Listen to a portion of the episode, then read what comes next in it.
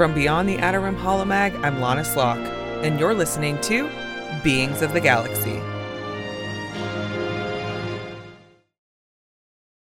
When I was six, I couldn't commit to a dress for Life Day festivities. And I think that's the day my commitment issues began. Unfortunately for me, these issues are quite difficult for a being who hopes to one day find a lifelong partner because, you guessed it, that requires commitment.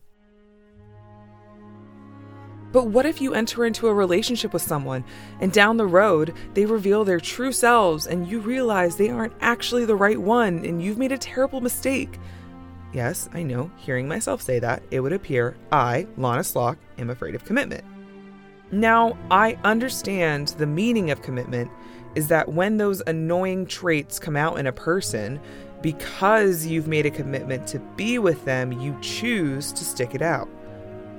Please do not mistake my words as saying commitment means staying in a harmful relationship with an abusive partner, though. That is not what I'm saying at all, and never something I would ever advocate for. I simply mean in relationships that commitment means the longer you are with a person, the more you learn about them, specifically all the annoying things about them, you should try to work through those issues because you've committed to them.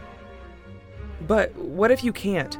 What if you've grown so far apart from a person that you don't think you'd ever be able to find your way back to the relationship you once had with them? And what if you're the one who's at fault because of all the awful, difficult things you know to be true about yourself? Careful, La'Nis, we're not turning beings of the galaxy into your own personal therapy session. But it's true.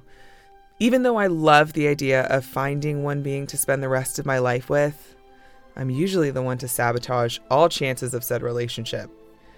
And one of the excuses I often make to myself is that the process of finding a partner is more painful than ripping out my fingernails. I hate it. I hate holo apps, hate first dates, hate the small talk that comes with first dates, hate second dates, all of it.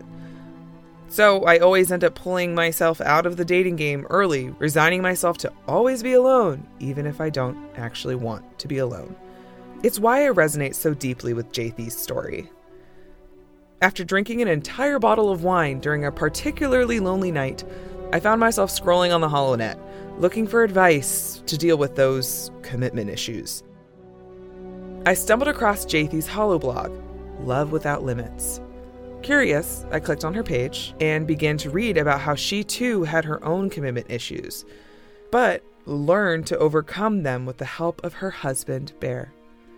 The two had met on a dating holo app, but their first date was a bit unconventional due to Jaythee's self preservation tactics, bringing a holo recorder to all her first dates.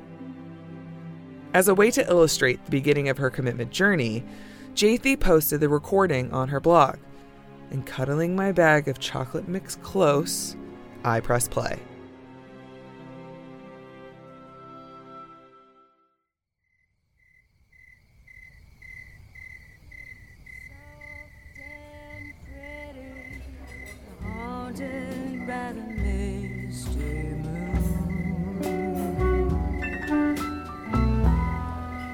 You were serious about recording this? Why wouldn't I be? Oh, I don't know. Maybe because it's a first date. Uh, do you record all your first dates? This is what it says on my profile. I mean, the one you swiped right on. Remember? Yes, of course I remember. I just, I just thought it was a joke, like some quirky thing to make you seem different from all other girls. Not like other girls. Really? You you had to use that line? I, I didn't. I didn't mean to. Okay, I, I read your profile and I made an assumption, clearly the wrong one, and now I think we're off to the wrong start, which I'm realizing you're fully capturing on tape because that's been recording this whole time, hasn't it? Yep. Perfect. So, how does this work? You've never been on a date before? Not one with a third party who's taking notes. You'll forget about it. Just focus on me. Ask me a question. Why do you record your first dates? Not that question. You expecting me to ask a different one? I hoped you might. Let me guess. All your dates ask the same first question. They do indeed. I wonder why. Beats me. Look, let me just get to the point. I'm kind of the worst person in the galaxy, okay? I'm not an easy person to be around. I'm difficult to date, I got a lot of issues, unresolved trauma, the lot. If you wanted to go down this road with me, it would mean a lot of fighting, probably. You might cry a lot. I don't cry, like, ever, especially not in front of people. Ew, gross you might end up hating me for wasting your time. Probably will spend a few good years in therapy talking about how much I messed up your life, and then you'll find another nice girl, less crazy, and you'll settle down with her forever and be thankful for all the lessons you learned being with me first. Got it? You didn't answer my question. Assurance. What exactly do you need to be assured of? Oh, I don't need to be assured of anything. It's more for you, so when you realize I'm not kidding when I say I'm a difficult person, I can hit play and you can be reminded I told you exactly who I am right up front. That's very thoughtful of you. Probably the only thoughtful thing I'll ever do in our relationship. I appreciate it. In advance, of course. Of course. I do have a couple follow up questions, though. Please. If you know how difficult you are to date, then why do you try to date? Doesn't everyone deserve a chance at true happiness? Sure, but if you scare true happiness away with your very direct speech, which I'm assuming you give to all first dates, Every single one. aren't you scared you could ruin your happily ever after They'll get ruined eventually if they're the wrong one. Might as well get it over with at the very beginning. before you get attached, right? Not many people can handle the real me. Says who? Says. Well, I just know, okay? I have to live with me, and it's hard, so I don't know. I guess I'm just sparing other people the difficulty of living with me too. Then why are we here? Why swipe right? Why agree to meet me? Why a first date if you don't actually want a second or a third? Because I do want a second and a third and a fourth and many more. I I just don't think it's in the stars for me because well, you heard everything I had to say, and I've ruined this one already, haven't I? Yeah, I will go. It's fine. You don't have to deal with this. It's stupid. No, wait, wait. Don't turn it off. And have you both decided what do you like to drink for this evening? Oh, uh, I um, I'll just have a glass of Utha ale. Fizzy water, please. Got it. I'll be right back. Fizzy water. I don't drink. Oh, My mom drank too much. So did her dad and his dad and almost everyone before it seems. I've seen it destroy too many people in my family, so I won't even try it. it must really suck to never be able to get drunk or high. Oh no, I get high. Very high. So high. so why the speech? I think it's pretty self-explanatory. No, I want the real answer. From you. Don't worry. I've got a really good therapist. My parents fought a lot when I was a kid. Messed me up, clearly. Leading up to it, whenever I heard them fighting, it was always about me. Fighting over my school events, sports, who was the better parent, on and on. I was an only child. Didn't have a sibling to share the burden with, so I had to carry it alone. I'm sorry. Hmm, not your fault. I know. But still. Well, after a particularly bad blow up, I had enough and thought maybe I could fix it. Maybe if I was extra perfect, they'd get back together. Well, you of course know how this story ends, considering the speech I gave you at the beginning of this date. They separated. They separated and left me wondering what what was wrong with me that would send them running for the opposite ends of the galaxy. And ever since then, every single time a, f- a friendship went wrong, or a teacher became disappointed in me, or a person broke my heart, I convinced myself it was because of all the things, all the bad things about me. Everything that was wrong about me that justified people leaving me. It's just gotten to the point where I guess that's all I can see about myself. All the bad and none of the good. Can I tell you something, Jaythee? By all means. I don't think you're difficult. I don't think you're one of the worst people in the galaxy. I work for a senator. trust me, you're nowhere near as bad as them. I think you're actually really empathetic and I have a heart that loves deeply. Like like the insane kind of love very few beings in the galaxy are capable of sharing. It's a gift. And I think it's very beautiful. And very good. We often see ourselves as far worse than we actually are. It's a way of justifying that we're deserving of being treated badly, that we're not worthy of love or whatever else. But we are. All of us. Including you. That's a nice sentiment. It's not a sentiment, it's the truth. You just have to believe it. I'd like to. That's a start.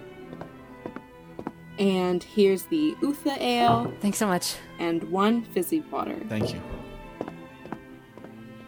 So, what about you, Jedi Master? You got a speech meant to send me running for the Outer Rim? I might. Something about a desperate need to be liked by everyone and a crippling fear of abandonment. Ooh, juicy. Let's hear it. Hmm, I don't think so. Ooh, I just told you my deepest, darkest secret. On the first date, on record, no less. Uh, don't worry, you'll hear it. I just think I'll save it for the second date. Deal. Make sure you bring your holo recorder For assurance. for assurance. Yours, of course, not mine.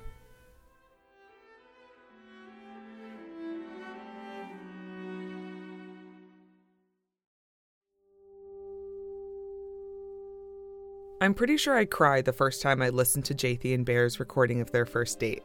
Granted, a big part of that was probably the overwhelming loneliness heightened by the alcohol, but still, it sounded like the most perfect romantic comedy holovid, didn't it? Jokes aside, I didn't realize how important it was for me to hear the recording, to hear Jaythee's honesty. It was in that moment I realized my fear of commitment was born from a place of insecurity about who I am. A fear that I might be the one to ruin the relationship, and maybe my partner wouldn't be able to stick it out and instead leave me.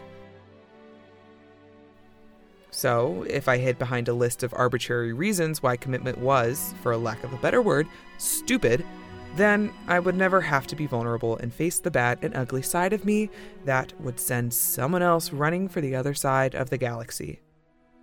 When I reached out to Jaythee to request permission to share her recording on Beings of the Galaxy, I also asked her for some advice on how to reconcile all my insecurities bubbling to the surface that kept me from finding a partner. Jaythee was incredibly gracious. I could tell as she looked at me, she saw her younger self. She said to me that the path to entering a healthy relationship where both partners are committed to each other requires trust and honesty. The two were the foundation to healthy commitment, for once trust was established, then one could be honest with the other, trusting they wouldn't go running for the other side of the galaxy. But that was easier said than done, she recognized, and she and Beare hit many bumps along the way. But there does come a point when you also need to trust in yourself that you did find the person you want to spend the rest of your life with. And when you do, you'll do everything in your power to make it work. Her advice has definitely helped. And though I still haven't found the being I want to commit to building a life with, I am putting myself out there, finding ways to move past my self preservation methods. And I consider that a personal win. I'm really thankful to Jaythee for sharing her story because I was able to see my own struggles more clearly in hers. Sure, her honesty and vulnerability were instruments in her relationship with Beare, but her honesty also helped me and countless others struggling in our romantic pursuits. And I think she knows that, or why wouldn't she post the recording if not to help others? We're all struggling with some really big, really overwhelming stuff. And sometimes we don't know how to verbalize what we're feeling. And it can be scary getting to a place where we don't know what to do anymore. But when we see someone else sharing what they're going through, and it happens to be exactly what we're going through, that validation, well, It's powerful enough to set you down the path you had been searching for to a place where all the really big stuff shrinks into something you can face head on with confidence. Thanks for joining me, La'Nis Locke, your host for another episode of Beings of the Galaxy, a Beyond the Outer Rim Holomag production, bringing you the stories of the everyday people who make up our galaxy far, far away. We'll see you next time.